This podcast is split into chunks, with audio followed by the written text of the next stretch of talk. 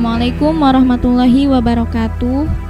Sahabat Muslim Mars F M, jumpa lagi bersama saya Wilda Awaliyah dalam rubrik kesayangan kamu Fresh Air yang dipancarluaskan dari gedung Al-Markas Islam Bogor, Jalan Raya Pajajaran nomor sepuluh samping Masjid Raya Bogor. Sahabat Muslim, alhamdulillah nih telah hadir di sini narasumber kita yaitu Mbak Juni Nisfianti. Beliau adalah staf pesantren media dan Voice of Islam Radio Program Network. Nah, sahabat muslim, insya Allah ya selama satu jam ke depan kami bakal nemenin kamu-kamu semua dalam rubrik ini. Dan tema yang akan dibahas pada Fresh Air kali ini yaitu Cewek Maniak Game. Tapi sebelum itu kita sapa dulu ya narasumber kita nih. Assalamualaikum Mbak. Waalaikumsalam warahmatullahi wabarakatuh. Bagaimana kabarnya hari ini? Alhamdulillah sehat Mbak Wilda dan sahabat muslim. Tetap semangat ya Mbak. Mm-mm, Tetap semangat. Nah sahabat muslim, mengenai tema yang tadi gitu ya, Cewek Maniak Game. Wah pasti tentunya gitu ya, pada penasaran dong bagaimana sih pandangan Islam terhadap game gitu ya. So jangan kemana-mana ya, tetap di seratus enam Mars F M Voice of Islam.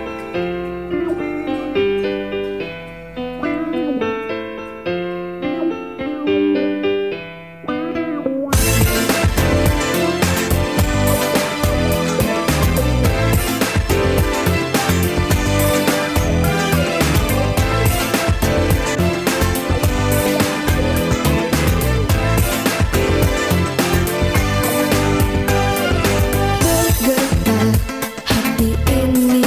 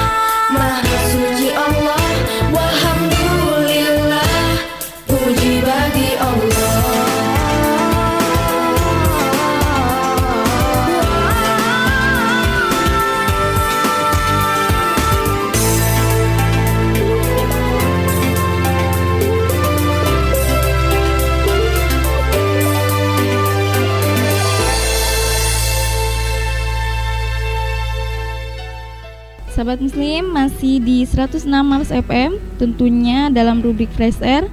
Masih dengan saya Wilda dan narasumber kita nih yang biasa nemenin saya di sini gitu loh.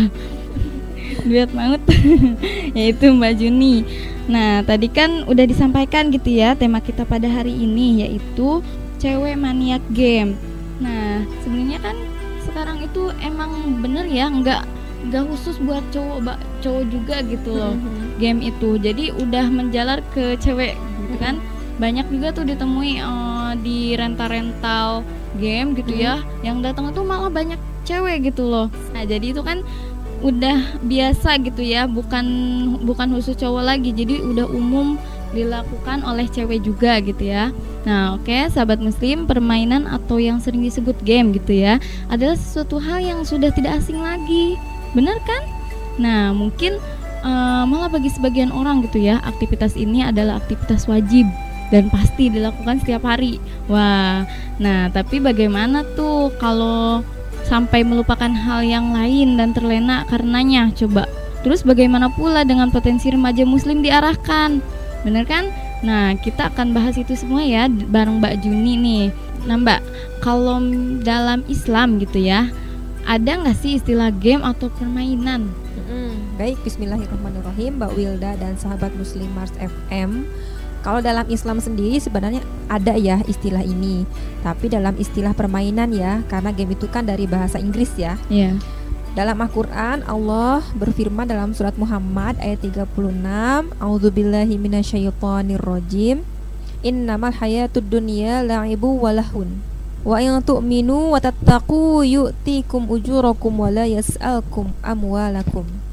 Yang artinya, sesungguhnya kehidupan dunia itu hanyalah permainan dan senda gurau.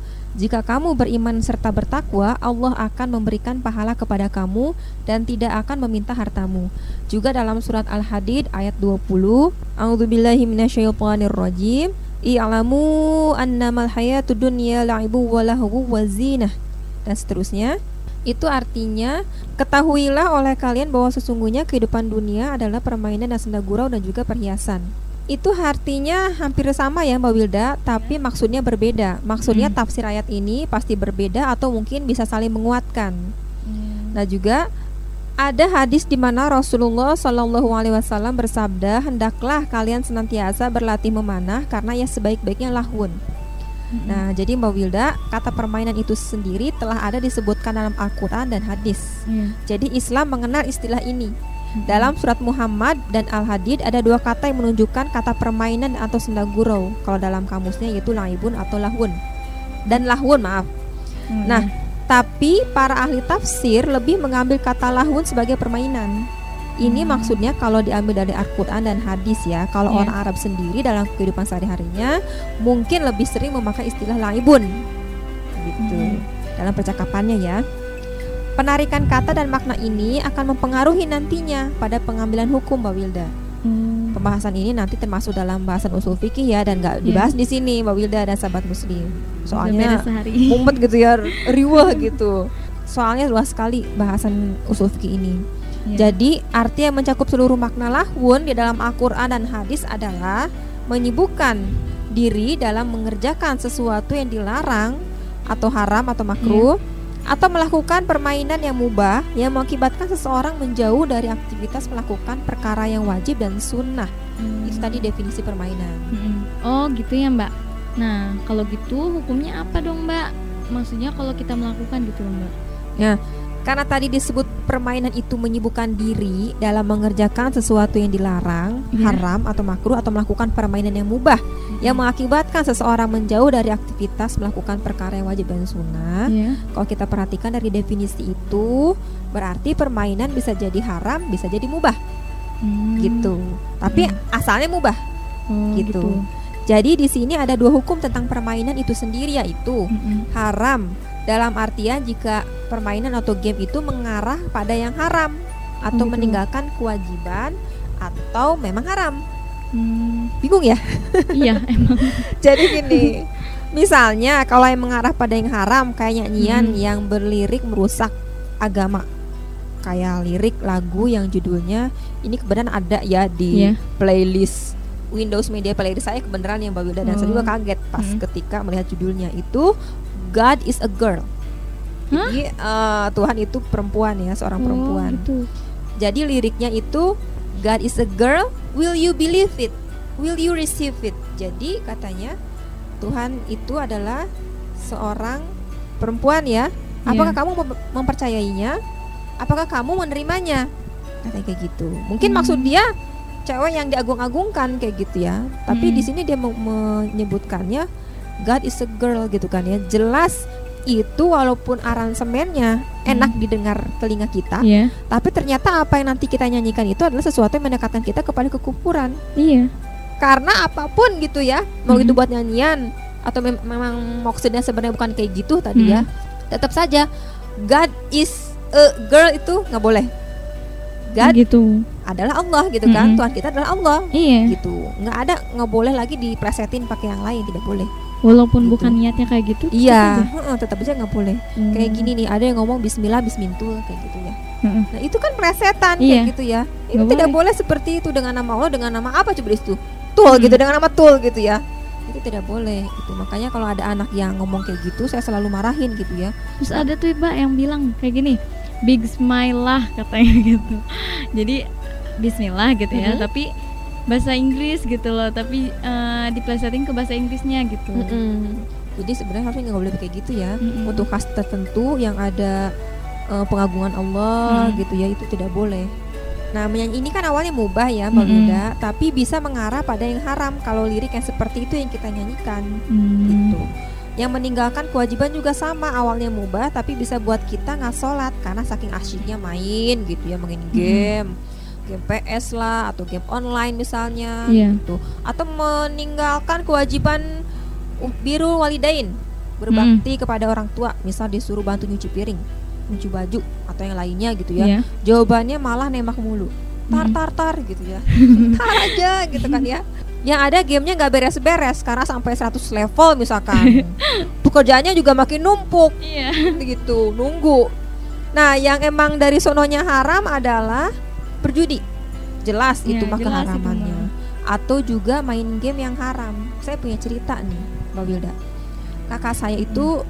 cerita gitu ya. Ini yeah. saya mau menginstal game ya. Mm-mm. Coba nanti tolong kamu mm, mainkan gitu. Mm-mm. Jadi game itu namanya Muslim Massacre atau pembantaian Muslim.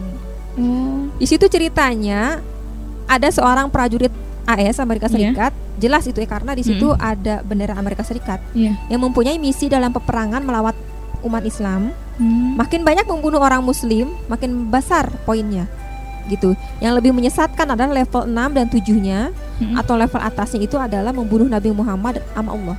Gitu, ini menyesatkan hmm. banget gitu ya. Iyalah. Gitu, saya disuruh main gitu, saya nggak mau ya nauzubillah gitu. Iya.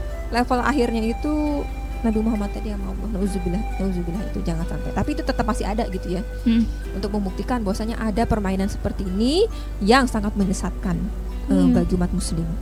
Kemudian yang kedua, game itu hukumnya mubah atau boleh seperti olahraga. Hmm. Dalam Islam, olahraga adalah termasuk lahun yang diperbolehkan. Hmm. Namun tidak sembarang olahraga nih Mbak Wilda yeah. yang dianjurkan oleh Islam. Melainkan olahraga yang tujuannya membina setiap muslim untuk menjadi seseorang mujahid. Oh, misalnya gitu. Berkuda, hmm. panahan, menembak, hmm. lempar lembing, loncat galah, loncat tinggi, loncat jauh, renang, hmm. lari, gulat, silat gitu. Hmm. Nah, main game juga ya boleh-boleh saja hmm. selama tujuannya untuk menghibur diri gitu. Lagi pula bermain itu memang memberikan manfaat loh buat kita sebenarnya tadi hmm. kan ya. Hmm. Oh, menembak, panahan gitu. Jadi ketika hmm. ada suatu saat kita di dalam kondisi peperangan sudah bisa. Hmm. Gitu. Makanya nanti kan kalau umat muslim itu kalau ada daulah Islamnya itu diwajibkan untuk uh, wamil ya, wajib militer yeah. gitu. Sama dengan Inggris, dengan Korea gitu ya. Hmm. Dalam buku Gemania yang ditulis oleh Iwan Januar, di situ tercantum pendapat para pakar mengenai manfaat permainan video game ini. Hmm. Menurut antropolog U G M, dokter Hedi Sri Ahimsa, permainan berteknologi tinggi seperti halnya permainan elektronik pada hmm. dasarnya tidak bersifat negatif. Masalahnya, apakah dalam permainan itu si anak diajak bermain lebih baik yeah. untuk mencapai hasil yang lebih tinggi? Hmm. Jadi sifatnya lebih pada memberikan tantangan. Pakar Pendidikan Anak-anak dan Remaja Kak Seto Mulyadi juga berpendapat bahwa beberapa game juga melatih kemampuan anak mengatur strategi dan taktik. Hmm. Para gamer juga dilatih untuk mengembangkan kecerdasan moral. Tapi beliau juga berpesan agar orang tua mendampingi anak-anaknya yang berwilayah dalam bermain, hmm. mengajak berdiskusi dan mengatur waktu. Jadi yang boleh yeah. itu seperti tadi, olahraga hmm. atau game yang memang mengarahkan kepada tadi ya uh, kecerdasan hmm. kayak gitu dan lain sebagainya. Yeah. Nah, jadi gitu harus digarisbawahi, hukum awalnya mubah, hmm. tapi suatu saat bisa jadi haram. Nah Mbak, sekarang kan marak tuh ya Mbak game online, mm-hmm. yang sebenarnya menjadi permasalahan pada anak-anak yang kebanyakan pada kecanduan tuh Mbak. Mm-hmm. Nah itu gimana menurut Mbak? Bener banget nih sahabat muslim. Malah waktu saya nyari bahan untuk topik ini, yeah. pas saya nyari ke warnet isinya anak-anak semua. Padahal itu waktu sekolah, hmm. anak-anak kecil ya sekitar tujuh yeah. tahun, delapan tahun lah ya. Hmm. Kemudian saya juga pernah waktu numpang salat di suatu warnet, di tangga itu yeah. tiba-tiba langkah saya berhenti. Kenapa? Karena uh, ada seorang ibu yeah. yang ternyata sedang marah-marah nih. Mm-hmm. Dan kemudian dia itu ternyata ngaj- berbicara kepada saya gitu yeah. ya. Padahal saya sendiri nggak kenal sama dia mm-hmm. gitu ya. Ibu tuh bilang, ini Mbak anak ini nggak pulang, kita mah khawatir nyariin. Yeah. Ini juga taunya dari guru karena katanya bolos terus. Hmm, Jadi gitu. Mungkin istilahnya dia mah tetap dikasih uang mingguan atau yeah. bulanan hmm. gitu kan ya. Ternyata tidak digunakan untuk sekolah, tapi main hmm. game hmm. gitu. Sama tuh kayak adek juga ya, tapi hmm. bukan adek kandung si saudara hmm. gitu ya.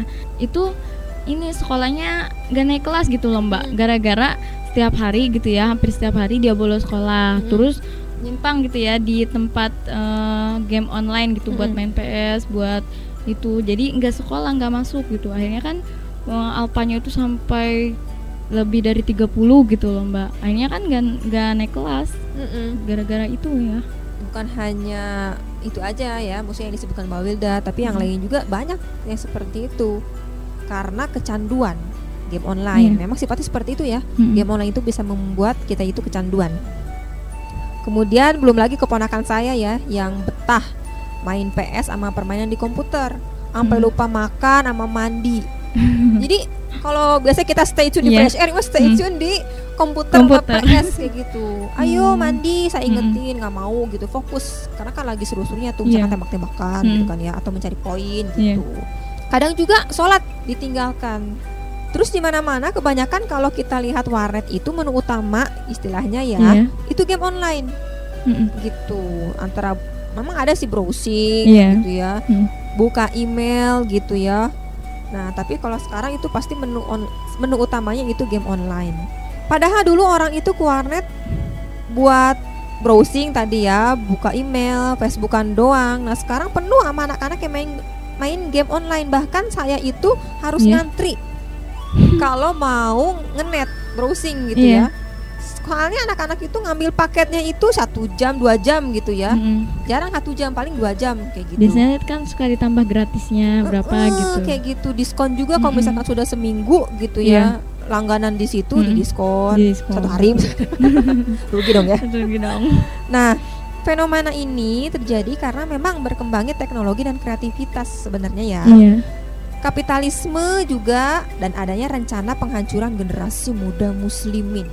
Nih, hmm. kalau kapitalisme yang membuat orang hanya berpikir keuntungan, nggak akan mikir apakah usaha warnetnya yang lebih tadi kepada game online yeah. akan membuat anak-anak nggak belajar yeah. gitu ya. Itu nggak kepikiran hmm. gitu ya. Bolos sekolah atau sampai anak itu bisa mencuri uang orang tuanya yeah. yang lebih parahnya. Mereka nggak peduli.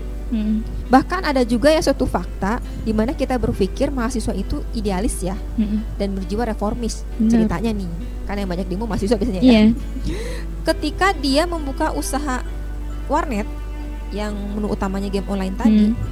dia bilang, kami kan usaha, jadi jangan salahin kami kalau anak bapak gini dan gitu. Padahal dia sendiri mahasiswa ya, harusnya dia miris gitu ya ngelihat yeah. fakta-fakta seperti itu. Hmm.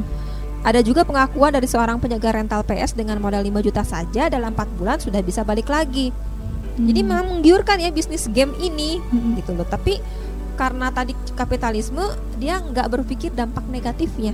Jadi hmm. teknologi dan internet sebenarnya nggak salah ya Mbak Bunda. Tapi yeah. karena kemunduran berpikir dan sifat rakus manusia membuat game online, P S atau game-game lain hmm. yang membius ini menjadi fenomena yang harusnya mendapat mendapatkan perhatian khusus dari negara karena ini berhubungan dengan generasi penerus bangsa.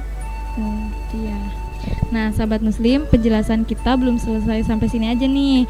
Masih banyak hal-hal lain yang akan kita bahas tentang Cewek Maniak Game bareng Mbak Juni di sini, dan pastinya lebih seru lagi. Makanya jangan kemana-mana ya, tetap stay tune di seratus enam Mars F M, Voice of Islam.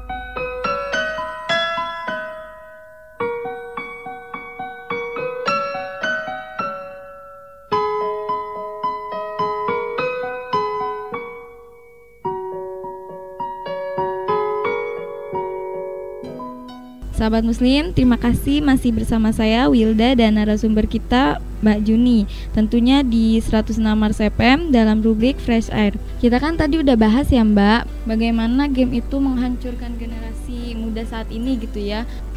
Nah kalau gitu Mbak, berarti sebenarnya game itu punya dampak buruk ya Mbak? Sebenarnya enggak juga Mbak Wilda, karena permainan itu punya dampak negatif juga dampak positif. Dampak positif permainan adalah untuk menghibur. Tadi kan sudah disebutkan ya. Hmm, iya. Ya kalau pikiran udah mumet, badan terasa letih, hmm. manusia manapun pastinya butuh hiburan, permainan ya. Iya. Baik untuk mengalihkan kesibukan atau melepaskan ketegangan. Hmm. Itulah tujuan permainan, ajang relaksasi atau istirahat bagi kita. Hmm. Nah, soal menghibur diri sudah diberikan aturannya oleh agama. Ingat ya, hmm. mencari hiburan buat seorang muslim adalah boleh atau mubah, mubah. selama dengan cara yang halal. Hmm. Tapi kalau sudah menghibur diri dengan yang haram, ya jelas juga dong haramnya. Iya. Ada kisah yang menarik ketika seorang sahabat yang bernama Hambollah Al-Asidi radhiyallahu anhu berdialog dengan Nabi Muhammad sallallahu alaihi wasallam. Iya. Suatu ketika ia mendeng- mendatangi Rasulullah dan berkata, "Hambollah telah berbuat nifak, duhai Rasulullah. Apa gerangan yang menimpamu?" tanya beliau. Mm-hmm. "Duhai Rasulullah, kami saat bersamamu diingatkan tentang neraka dan surga, mm-hmm. sehingga kami seolah-olah menyaksikannya dengan mata kepala kami sendiri. Mm-hmm. Tetapi kami telah pergi darimu dan menjumpai istri-istri dan anak-anak kami. Yeah. Kami banyak lupa dan lalai." Hmm. Rasulullah berkata, "Demi jiwaku yang berada di genggamannya, sesungguhnya jika kalian tetap berada pada apa yang ada di sisiku dan berzikir, niscaya para malaikat akan bersamamu di tempat tidurmu dan di jalan-jalanmu. Akan tetapi duhai Hambollah, sesaat, sesaat, sesaat." Jadi di sini hmm. kalau hidup ini diisi dengan keseriusan melulu gitu yeah. ya, hmm. atau malah ibadah melulu, hmm. kalbu manusia bisa mencapai titik jenuh nih. Yeah. Lama kelamaan orang bisa stres. Benar sih. Imam Ali bin Abi Thalib karamallahu wajhah berkata, "Hiburlah hatimu sekadarnya, sebab hati itu apabila lelah ia menjadi buta." Hmm. Nah, di situ. Hmm. Nah, jadi sebenarnya ada dampak positifnya ya, hmm. supaya bisa menghibur kita yeah. tadi permainan. Hmm. Sedangkan dampak negatifnya adalah kalau kita udah kecanduan. Mm-hmm. Misalnya nih, yang pertama dampak negatifnya sindrom yeah. pada tangan. Mm-hmm. Pernah ngerasa pegal-pegal pada jari dan tangan enggak? Nih, kalau misalkan sehabis main game. Atau memang Mbak Wilda gak pernah ya main game? Ya, jarang. Pernah. Oh pernah ya, mungkin di H P gitu ya. Yeah. Uh, pernah gak kalau lagi pegal? Capek gitu. Mm-hmm. Tapi suka keterusan, jadinya suka langsung berhenti aja. Hmm, karena uh, hmm, kita kan tahu gitu ya, gitu harus membatasi hmm. diri gitu hmm. ya. Nah, jadi menurut catatan Gavin Cleary, seorang dokter hmm.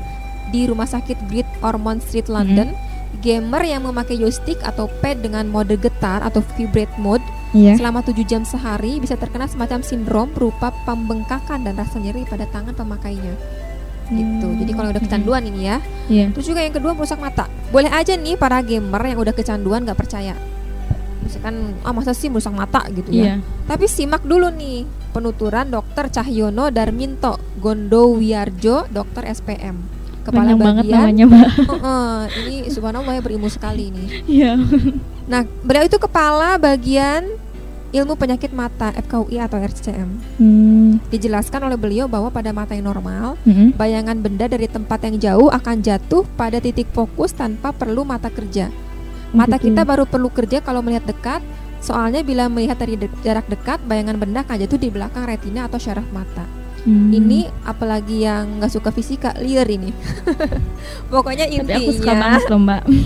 Intinya, yeah. pokoknya kalau misalkan kita itu stay tune di layar monitor komputer, yeah. gitu. Maka nanti mata kita itu yang tanpa kita tidak sadari itu hmm. akan eh, lama kelamaan bisa rusak gitu. Apakah hmm. nanti tiba-tiba minus gitu. Apalagi hmm. kan dengan jarak yang dekat kan kalau yeah. komputer, kalau jauh gimana mau menggerakkan mouse-mouse-nya gitu ya. Yeah. Atau enggak joystick-nya gitu. Hmm. Enggak seru gitu kalau jauh. Sedangkan kalau T V aja kalau kita nonton ya untuk dua puluh hmm. inci itu jaraknya satu koma lima meter. Itu minimal hmm, minimalnya. Mm-mm. Tapi kan kalau anak-anak ya, namanya juga anak-anak suka penasaran, suka lebih dekat ini apa ini apa yeah. gitu. Mm-mm. Itu nggak boleh. Nah, jadi di sini jarak ya, dengan jarak yang demikian dekat berarti mata harus bekerja berat. Hmm. Kemudian bandingkan kerja mata kita antara main game dengan membaca koran atau buku. Waktu membaca surat kabar nih biasanya yang hitam putih, bener nggak? Hmm. Maka mata kita tidak akan mendapatkan banyak masalah seperti soal warna. Juga yeah. tidak ada masalah kontras kan kalau yeah. di dua dimensi itu ya yeah. atau ketajaman dan, dan lain sebagainya. Tapi pada game selalu ada background warna. Masalah mm. kontras juga brightness atau kecerahan. Mm. Dalam hal ini anak-anak biasanya tidak peduli dengan masalah kontras dan sebagainya. Gitu. Yang penting gambarnya seru gitu ya. Mm-mm. Juga permainan juga seru gitu. Nah, juga soal kecepatan. Pergerakan pada layar game itu diatur nih Mbak Wilda, kecepatan yeah. komputer atau mesinnya. makin cepat mesin bergerak, makin cepat mata si anak harus mengejar. Hmm. Gitu. Kebayang nggak? Hmm. Jadi iya. misalkan ada musuh di sini kita mm-hmm. lihat ke sini, ada musuh di sana ke sana gitu, tetek gitu kan. Mm. Cepat. Jadi matanya kan gimana ya bolak-balik gitu ya, mm-hmm. langsung jadi kerjanya lambat, berat banget gitu. Mm-hmm. Kalau lambat dia kalah, mati mm-hmm. misalkan karena iya. ketembak gitu. Terus mata jadinya tidak pernah punya kesempatan untuk istirahat. Jadi fokus mm. terus. Dari jarak dekat mata si anak terus bekerja melirik ke kiri ke kanan kayak tadi ya. Mm-hmm. Begitupun tangannya aktif memencet tombol. Dibandingkan yeah. orang dewasa yang kerja biasa misalnya ya, membaca mm-hmm. atau menulis, mata anak-anak yang gamers tadi yeah. bekerja dua setengah atau sampai empat kali lebih berat mm. daripada membaca dan menulis gitu. Kalau membaca dan menulis mungkin ada artinya yeah. ya, misalkan dia menulis tentang mm-hmm. sesuatu tausiah keagamaan yeah. kayak gitu ya, mm. atau membaca buku-buku tentang sahabiah, rasul gitu ya. Ada manfaatnya. Ada gitu manfaatnya. Ya. Kalau game udah mah tadi bekerja lebih berat, nggak ada manfaatnya. Iya. Rugi. Uh-uh, rugi. Ketiga yang paling nyeremin nih sahabat muslim, yaitu bisa terkena kerusakan otak atau skizofrenia. Hmm. Ya, jadi kenyataannya video game atau game online bisa merusak otak. Selain merusak tangan, ya. Tadi ya. Uh-uh, mata, juga sekarang otak gitu. Satu penelitian di Inggris menunjukkan bahwa permainan dapat mempengaruhi komposisi sekresi dopamin di, ut- di otak. Jadi dopamin itu salah satu sel kimia dalam otak ya Mbak Wilda ya. Hmm. Perubahan ini didu- diduga terkait yeah. dengan tingkat kepekaan otak dalam merespon sejumlah input rangsangan syaraf. Tadi yang dopamin hmm. tadi ya. Hmm. Nah, dari analisa terhadap citra hasil pemindaian scanning otak yang yeah. dilakukan oleh dokter Paul M. Grisby yeah. dan koleganya di Hammersmith Hospital dan Imperial College of Medicine London, itu beliau melihat adanya yeah. aktivitas yang memacu pelempasan dopamin. Apa tuh Mbak dopamin? Dopamin itu yang tadi ya, salah satu mm. sel e, kimia atau senyawa kimia yang bertanggung jawab dengan masalah koordinasi gerak dan kegiatan nalar. Hmm. Sedangkan skizofrenia itu gangguan karena ketidakseimbangan dopamin dengan ciri delusi, keyakinan yang salah, halusinasi, wajah jarang tersenyum, mm-hmm. acuh tak acuh, yeah. pembicaraan tak terarah gitu ya, maksudnya nggak mm-hmm. kemana-mana muter mm-hmm. gitu, pemalu, tertutup, tak bisa menikmati rasa senang, mm-hmm. menantang tanpa alasan jelas, tak mm-hmm. disiplin, nggak peka. Jadi memang Jadi, kayak antisosial gitu ya? Ah, memang dia itu antisosial penyakit skizofrenia ini ya. Hmm. Jadi memang kalau kita lihat dampak yang paling parah ya menurut saya hmm. skizofrenia ini yang tadi coba. Kalau misalkan kita yeah. sebagai pelajar gitu ya, hmm. ditanya misalkan sama gurunya, coba tolong jelaskan masalah ini gitu. Hmm. Gak nyambung. Kalau dia yang kecanduan game yeah. ya, dia tiba-tiba pemalu nggak jelas, iya. gitu ya, tertutup nggak jelas, mm. gitu. Ketika ditanya, ngomongnya muter-muter, iya. kayak gitu. Tuh, tapi nggak ada jawabannya, udah muter-muter, udah ditunggu nggak ada jawabannya lagi. Bete gitu ibunya ya. uh, terus juga adanya halusinasi. Mm. Ada ini saya sebagai contoh ya, tapi memang mm. bukan disebut dia yang disebabkan oleh game. Iya. Kalau skizofrenia itu, misalkan ada di suatu koran itu dikejar-kejar oleh C I A. Dia oh. menganggap dikejar-kejar oleh C I A, padahal oh. enggak gitu. Jadi itulah Jadi, gambaran kebawa-bawa dari game itu, misalkan di gamenya game, ada gitu ya. Kalau itu kan tadi contoh yang bukan dari game. Oh, kalau iya. yang game itu mungkin merasa dia itu sebagai seorang superhero iya. gitu kan ya. Misalkan Ketika, gitu ya, uh-huh. kalau dalam game itu kayak gitu. Jadi hmm. seolah-olah dia ada di game gitu loh. Sebagai pemain hmm. game itu. Ketika ada misalkan ketidakadilan, yeah. misalkan temennya nih masalah hmm. juga tujuh tahun misalkan hmm. ya. Ketidakadilan dia misalkan dengan mencubit dia atau hmm. enggak memukul dia, yeah. maka dia akan melakukan sesuatu yang lebih parah dari lebih itu parah. mungkin gitu kan ya. Karena ini ketidakadilan. Mm-hmm. Dia itu musuh saya gitu ya. Terus dibunuh. Ada loh yang seperti itu. Ada ya. Sampai meninggal ada. Mm-hmm. Gitu sama-sama. Kalau nggak salah gitu ya, di apa ya di Inggris kalau nggak salah gitu ya, mm-hmm. ada yang sampai karena terhalusinasi gitu mm-hmm. dari game itu. Teman-teman sekelasnya dibunuh semua, sampai sama gurunya serasa dia lagi punya musuh gitu loh, hmm. lagi menghabisi musuh-musuhnya. Jadi oh. seolah-olah dia lagi ada di permainan game itu, padahal hmm. itu teman-temannya gitu. Iya, saking parahnya seperti iya. itu. Skizofrenia kalau sudah kecanduan. Nah, ini bakalan banyak ini yang mm, apa? mendapati penyakit seperti ini. Hmm. Karena apa? Banyak orang yang main game, hmm. terutama game online ya sekarang yeah. ini parah banget nih anak-anak nih. Bukannya ngerjain tugas gitu ya, hmm. malah ngantri untuk main game online karena tadi kan satu jam di take dua jam gitu hmm. ya, harus ngantri. Nah belum lagi kalaupun nggak kecanduan karena yang dimainkan itu game kekerasan, misalkan berantem hmm. sesama anak kecil juga menirukan jagoannya di game yang dimainkannya, sehingga cenderung anak itu nanti akan berperilaku kasar. Guys, seperti tadi ya, ketika dipukul dia akan yeah. memukul dan itu mm-hmm. lebih keras lagi mm-hmm. kayak gitu. Karena apa? Bukan hanya tuh sekedar membalas, bosan yeah. itu membuktikan saya itu jago, duduk-duduk mm-hmm. gitu ya. Ini saya sering banget ini seperti ini, anak-anak seperti ini mm-hmm. dipukul apanya, ketika yeah. membalas duduk-duduk sampai bunyi sampai kayak bunyi gitu. gitu. Mm-hmm. Karena tadi e, melihat jagoan di gamenya memberikan itu. Ada juga yang sampai ada mm, suatu batang yang orang kecil itu menganggap sebagai pedang, iya. gitu kan biasanya kalau Star Wars itu pedang terus hmm. ada nyala gitu ya. Iya. Nah itu enggak, cuma pegangannya doang, hmm. dia anggap itu sebagai pedang, pedang. Set set ke teman-temannya gitu. Iya. Padahal kan nggak ada ya batang mm-hmm. pedangnya gitu. Coba kalau misalkan pedang beneran dikasih, parah ya, iya. bisa nanti luka, ada yang luka bahkan ada yang meninggal. Nah sobat muslim jangan kemana-mana ya, kita akan melanjutkan nih perbincangan kita, tapi setelah selingan berikut ini ya. Makanya jangan kemana-mana, tetap di seratus enam MARS F M, Voice of Islam.